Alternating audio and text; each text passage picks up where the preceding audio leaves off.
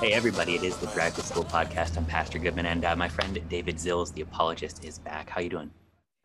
I am hanging in there. I had a full two weekends, and I'm looking forward to next weekend. It's going to be boring, and I'm excited. Ah, this is this is my favorite part about getting old is just how great bored starts to feel. Um, like, do you remember like when when you were little? Did was bored just like a really dangerous word to say in your house growing up? Uh yeah, and like, then I was gonna go go outside, or it was like my my parents will find something for me to oh, do. Yeah like bored was like I, I, there were some words that you weren't supposed to say as a child but somehow bored actually ranked above all the dirty ones because yeah that, that was going to get you the most work. It's um, like naps you know as a kid you never like naps and then you get older and you're like oh naps are really one of the greatest things ever. Yeah yeah we uh we hate the best things. Um but so i, I hope you get to be bored. Uh except if you're listening i, I hope then you get to be entertained and and uh, and enlightened. Uh, so talking about I'll try to I'll try not to be boring. No, it's it's always interesting, and we've been talking about a really interesting one too. We've been sort of picking our way through miracles, and and even into sort of modern day miracles, and I think we're kind of picking up there. Am I right? Oh, I got you just as you were drinking. So um, that's that's my timing for you. nope, sorry. Um, yeah, so yeah, modern miracles. You know, we've talked. Uh, uh, you know, we we spent kind of a really dry episode a couple times ago talking about did miracles happen and can miracles happen but lately we've been talking about do miracles happen and if they do what's their relevance for the historical jesus? And i've kind of been trying to make the case that these things are actually reported broadly across the world. And even if you look across christian history down through the centuries this is there's a continue there's a not a continuum there's there's a continuation between jesus miracles the miracles of the apostles the church fathers all the way down to today and so it shows this consistency you know we talked about um, kind of the, the Christian story and tracing it down through the generations of Christians. And however far back you go, all the way back to decades after Jesus' resurrection, you get the same story. Jesus rose from the dead and he's the Son of God. And you see the same thing with miracles. Jesus did miracles, the apostles did miracles there are miracles reported by church fathers and there are miracles reported today. And so this consistency is really reassuring because it kind of shows us you know there's there's we can have some confidence that this isn't some weird thing. And you know miracles are hard to believe in the bible until you start hearing that this stuff is happening today and then it can kind of make you think a little bit Right. It actually gives a little more credence too, because like we'll uh, we'll we'll read Luther, for example, and he'll talk about spiritual warfare. He'll he'll talk about miracles as if they are commonly occurring, and it's it's really simple to sort of say, all right, I know you were a brilliant theologian, and I'm going to hang on most of your words, but here you're just sort of you're being weird, or you you're you're you didn't have an iPhone to Google this. Um, like there, there's something missing. But what if what if maybe they were a little closer to it than we were, and we're just distracted by all the tech? Yeah, I think there's something too to be said about our culture. There's this, we, we've kind of bought into the scientific, you know, going back to this period of history in Europe called the Enlightenment, where these philosophers tried to deconstruct all the supernatural stuff. And there were a lot of things going on that led them to different conclusions. But I think as a culture, we kind of have, in the West, the modern West, um, there's kind of this blind spot where anything that's supernatural is like stuff you see in tabloids. It's stuff that, you know, is sensational, but if you dig a little bit, it, it goes away. But if you look through most of history, people didn't have that view. And if you look through most of the world today, you know, Craig Keener, we've been talking about his books, and he makes the case that the majority world is very open to the supernatural and doesn't deconstruct it automatically. You know, it's not that they're gullible, but you it's almost like we're gullible the other way, where we're like so gullible that if someone offers this really, really shoddy um nat- natural explanation we're like well it's got to be that and when really you know it's it's pretty clear that it's supernatural and so biases work both ways you know they really do and so kind of being aware of what are my cultural biases? Um, and i'm not saying we should just believe in miracles anytime someone makes a claim. I hope that's been clear. You know we should test this stuff.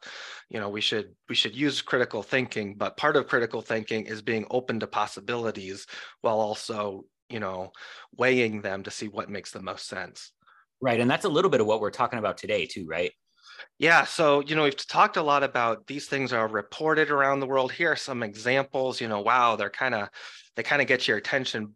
but you know let's let's poke at it a little bit and see you know how would you explain this stuff scientifically mm-hmm. you know how how would someone look at this and be like you know I, I don't have to invoke god to explain that there are other ways that that can happen and i think that's an important step um, so yeah i think we should kind of go through i think there are probably four main categories of scientific or natural or non-supernatural explanations that we can look at that okay. tend to cover most of what I've read about when I've been researching this.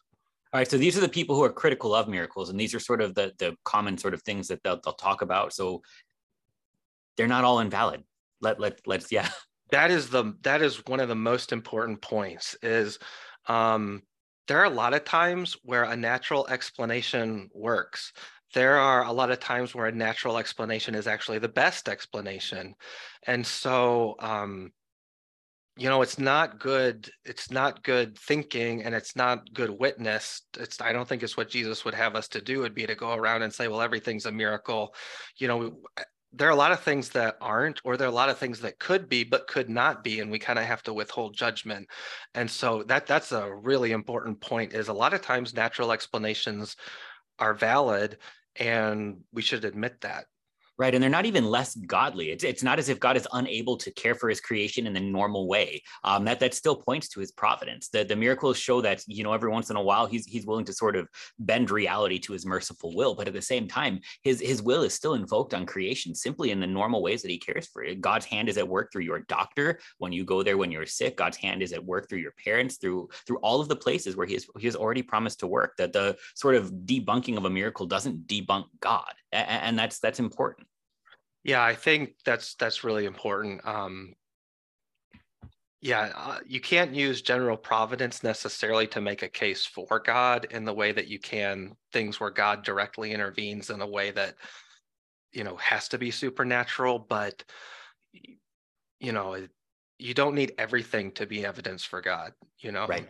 Because if, if you have some evidence for god that convinces you then you know that changes the way you see all of reality and you can you know and yeah providence fits very well within god's character.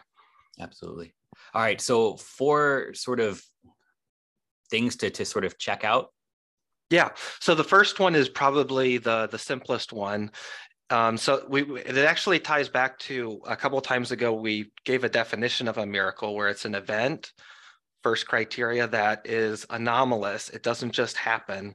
Second criterion and third it ha- it's caused by a supernatural agent. And so the three the three main there's a fourth one which is kind of a throw your hands up and in faith kind of way and we'll talk about that. But the three the, the other three are mainly just debunking each of those criteria. So the first you know is it an event? Well the first objection would be no it actually didn't happen. So what do i mean by this? You know there's a lot of stuff that happens on YouTube and we can't be sure it's real. There's Wait, a lot of there's there's just go on the internet and tell lies. yeah, like me right now. No, just kidding. no, but, but I mean, like actually, we're saying uh, apply everything that you're learning to this too. See if it holds water. Absolutely. Exactly. No, fact check me, please. I've give, I'm giving you references. You can look them up. Um, You can see if they're credible sources. Um, that's very important, especially in the internet age. So yeah, so the first objection is, you know, it's not real. You know, mm-hmm. it, it could be a fraud. You know, maybe there's a healing preacher that comes in and he puts plants in the audience who pretend to be blind. And he says, You're blind. Oh, Jesus heals you. And then they can magically see. And you're like, Oh, that's amazing. But then if you dig a little bit, you find, oh, this is some kind of conspiracy. Mm-hmm. Um, the other the other way this can happen is through misunderstanding. Um, so the, there are some theological systems which I don't agree with. I don't think they're biblical. I don't think Lutherans would agree with them, but they say that um, you know your faith can actually change the outcome so if you're sick that's satan trying to convince you that you're sick but you've actually been healed in jesus resurrection and so you need to if you believe hard enough you'll reverse what appears to be sickness because of satan's influence and it's it's i've heard this and i, I think it's a little wacky um, so we have to kind of look for those cases where someone says they're healed, and then you ask, "Well, are your symptoms there?" Well, yeah, but that's not real. It's like, okay, well, I don't think we're on the same page theologically here. That's that's that's quite ungodly. Nobody has faith in faith. We're supposed to have faith in Christ. Right. And, and, we have to use our theology carefully. You know, when it says Jesus carried our sorrows and bore our infirmities, you know, that doesn't mean that we're actually cured of everything this side of heaven. You know, there's a, an already not yet aspect to the restoration of all things where we are in eternal life, but we still live in brokenness. So the question, though, is does this explanation that nothing actually happened, you know, does this account for everything? You know is everything a fraud? Is it some massive conspiracy? And i think that really i mean i think common sense when you look at the amount of the number of cases that people are reporting independently of each other around the world today the probability of that being some mass conspiracy where these people aren't talking to each other and they're all decided woke up one day and was like i'm going to deceive the world and claim a miracle you know, I think the odds of that are pretty low. So I think it doesn't prove that all of these are real, but I think, you know, I think the fact that this is reported so broadly, we have to take seriously the possibility that in some of the cases, there's something happening, whatever that something is. Mm-hmm. Right. Even just sort of the, the reality, I can say, well, it, it's not snowing today, um, but that doesn't mean that it's never snowing. Um, each of these has to be sort of uh, addressed independently because you're right. Some of the people have lied. Like there, there's no way around this. And, and some of the people were just sort of, they were deceived. They, they were misled or, or um, in, in sort of a, a, desire to, to find God in their grilled cheese sandwich. Um, they, they saw something that, that wasn't there, but that doesn't necessarily discount everything. Yeah, that's huge. I think you had a series this summer about logical fallacies, and one of them's all or nothing.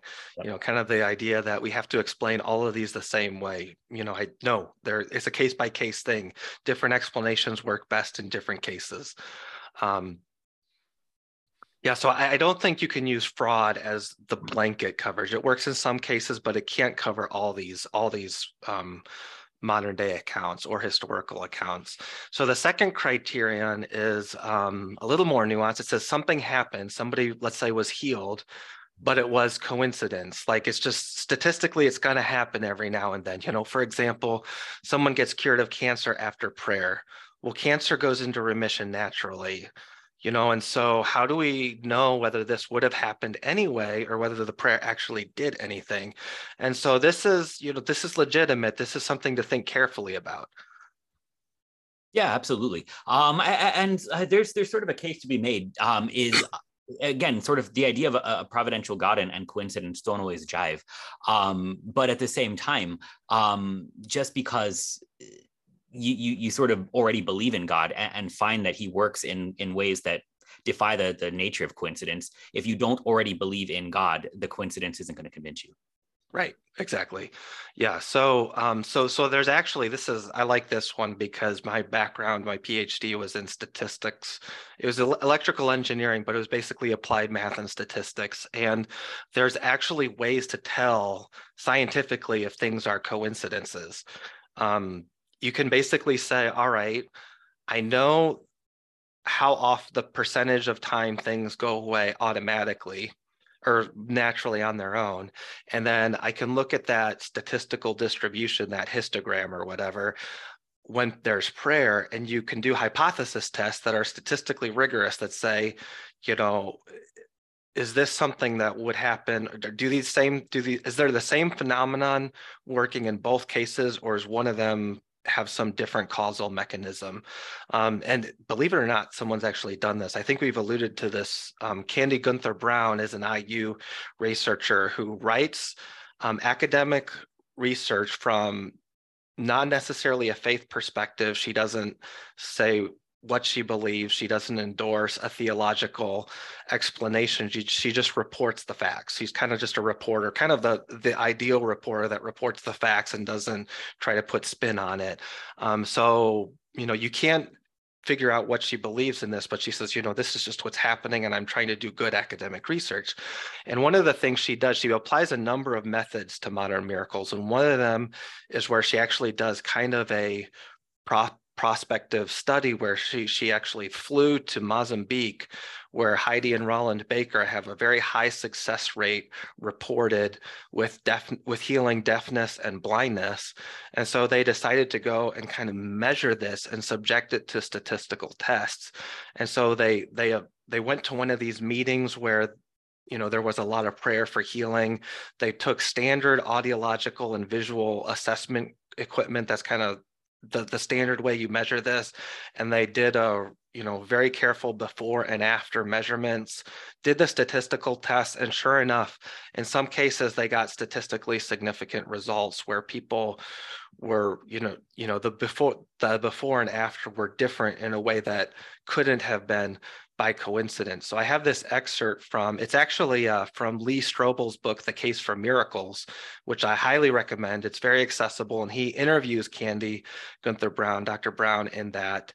And um, in that chapter, he kind of does uh, a summary of what happens and, and he says, in all, there were 24 subjects who received prayer. After prayer, we found highly significant improvements in hearing and statistically significant improvements in vision, Brown told Lee Strobel. We saw improvements in almost every single subject we tested. Some of the results were quite dramatic. They had two subjects whose hearing thresholds were reduced by more than 50 decibels. Um, so what's 50 decibels? Um, uh, loud, like after uh, 100 need ear protection. 100 decibels is the sound of a nearby motorcycle or like a power lawnmower. Um, 80 decibels is the sound of a garage disposal or garbage disposal or food blender. 50 decibels is like a conversation at home and zero decibels is silence. So zero is silence, 50 is normal conversation, 100 is motorcycle right next to you. And so, you know, going down by 50 uh, or up by 50 where you you become that much more sensitive is is pretty remarkable um, yeah so that's interesting that someone has actually said well let's let's use the tools of statistics and measure this and they found you know yeah this isn't just coincidence. Now i don't think we just have to do this kind of way. We can also just kind of use some common sense reasoning. So you know cancer is a tricky one because it does sometimes go into remission that that's hard to predict. But there are some conditions that you know are just known not to be not to go away. Um, and so if we see those things being healed and in the context of prayer and not otherwise you know i think we may not be able to do a statistical test with a p value but i think we can make a common sense test that you know there's something going on here that's more than just coincidence. Right. Absolutely. And then the third one which is kind of connected to the second one a little bit isn't it? Not quite. So the the the the second one says this would have happened anyway, mm-hmm. just because of the natural course of events. Okay. The third, the third one is that it's psychosomatic. So psychosomatic, psycho mind, somatic body. It's a mind body connection. So this says there's something statistically significant, but it's not caused so it says that there's something and it's statistically significant but it says the cause isn't supernatural. It's a mind body thing. So you know everybody knows about the placebo effect. You know mm-hmm. certain things can go away or become better during hypnosis. And so it's it's very clear that this is a real thing and it's something we should take seriously as a possibility in a lot of cases is what you believe in your mind can actually affect your physiology. Um, the question is how far can we press this? You know does it explain everything? Mm-hmm. so this is the the power of positive thinking and this is where um you, you know I, have I've, I've as a pastor who visits people in a hospital um doctors like it when when you come and pray with people even if they don't believe this at, at all. And one of the common things I've, I've heard from them is that prayer has actually uh, been shown statistically to to help with healing um, but they go right to this one um, and they say it doesn't matter what you're praying to, it matters is that you actually have hope in something. And for us, that's not a rational explanation of God. That's not an apologetic, but it is sort of that connection to, well, this is this is psychosomatic. Right. And so it's kind of a way to say, you know, I have a scientific natural explanation where I can say, yes, something happened. It's statistically significant, but I don't need to invoke any kind of spirits for it. You know, the the brain is is is the is behind it all. And you know, I think this is something that you have to take seriously, and I'd honestly like to see more research about how far you can press this. Um, but I think there are a couple ways you can reason about it to show that it doesn't work in all cases. You know, you hear about cases of infants being healed in ways that are pretty spectacular.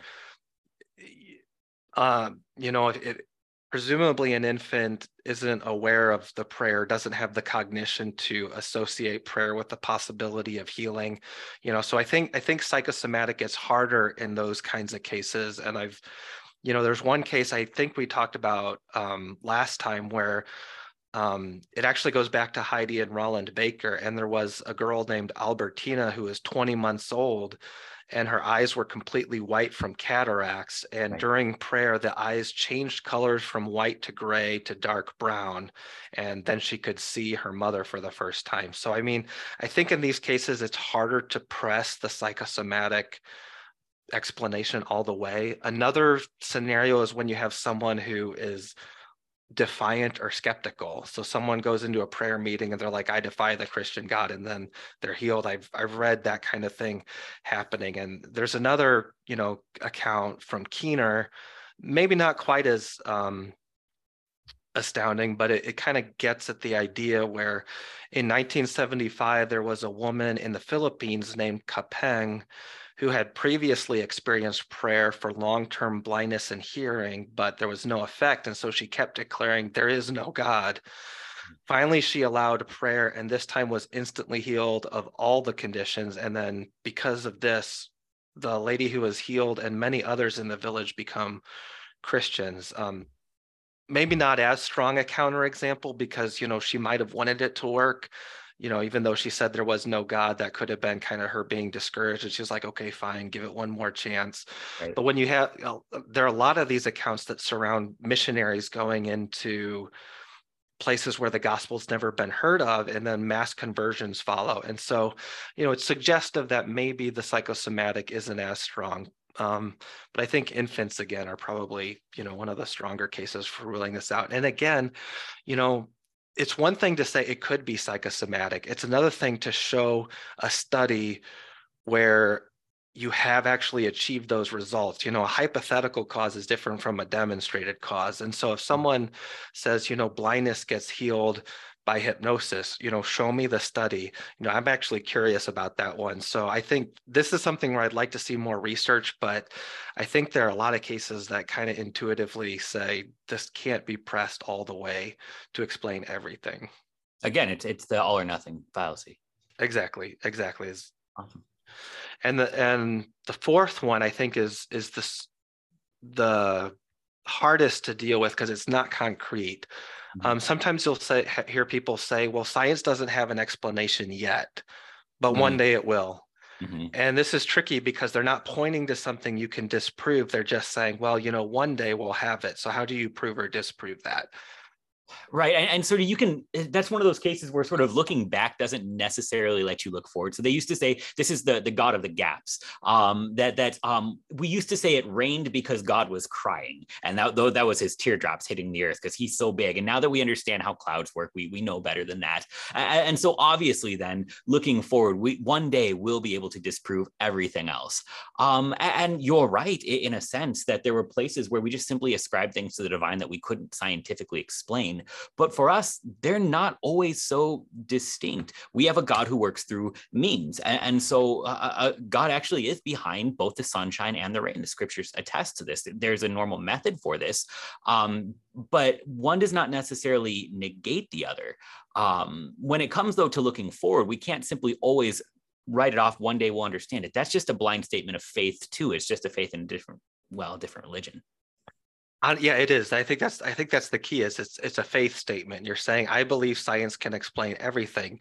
Um, now, what you said about looking forward and looking back, I think is the is one way to get at this because you know looking back we see there are a lot of gaps you know it's called god of the gaps is the argument there are a lot of gaps that we used to say that's where god fills that in because science can't and mm-hmm. then when science fills that in we're think oh maybe we don't need god um, so one thing you can ask though is, are the gaps getting bigger or smaller in certain things?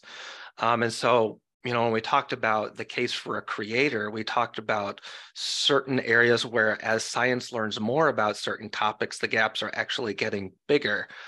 And mm. so I think this shows, you know, maybe maybe science isn't the be all end all to explain everything with natural causes. So um, you know, we talked about a number of prominent scientists and philosophers who believe in a creator because of this kind of evidence. You know, things like the complexity of DNA, um, or the fine tuning of the universe, these kinds of things. But, um, you know, interestingly enough, there's this idea that, you know, in evolution, that if you just try things enough times, eventually you'll get the outcome you want. You know, it's kind of like roll the dice as many times as you want till you get the in- outcome you want. But interestingly enough, the theory of evolution only works if you already have life that is able to go through reproduction. And so the interesting thing is how did that you get that life? And science, as far as I know, has no way to explain this. And a lot of people have pointed out that that gap, the beginning of life from non-life is actually getting bigger.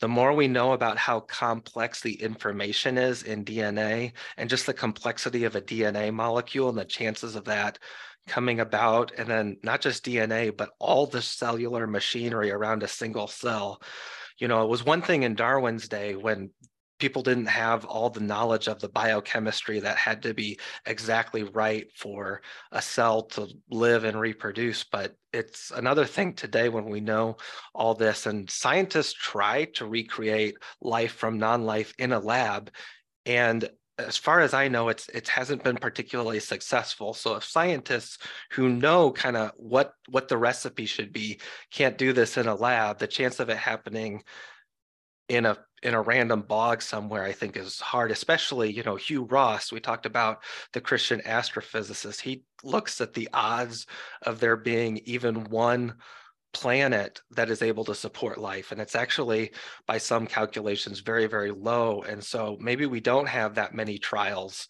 you know, rolls of the dice to get the outcome we want. And so when you put all this stuff together, I think you can make, make the case that some of the gaps are actually getting really big the more we know about modern science. And that kind of shakes this idea that science will one day explain everything.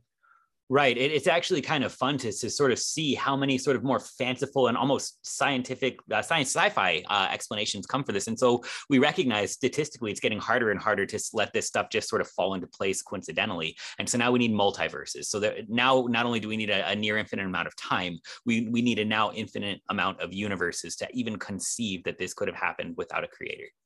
Yeah, that that's a topic unto itself. But yeah, it's it's interesting. You know, do we have any evidence of these multiverses, or is this you know science of the gaps? You know, or we say, well, there's a gap, so I'm going to fill it with some scientific theory that I can't test. You know, so yeah, it's yeah, it's. I, I think it's something. You know, it's worth acknowledging. Yeah, we can't fill every gap with the God explanation. But I think that doesn't mean that we can't be open to it. And in some cases, that it might not be the best explanation. Again, it's the all or nothing. Right. Kind of and so we, we can go through each one of these individually. Um, and we, we kind of were talking beforehand too, sort of the, the, the reality is um, as you, you go through your life, we're not saying what's going on has to be a miracle, but we're also what's going saying what's going on can't be. What we are saying though is apply all four of these to the resurrection to, to the fact that Jesus died and three days later rose again?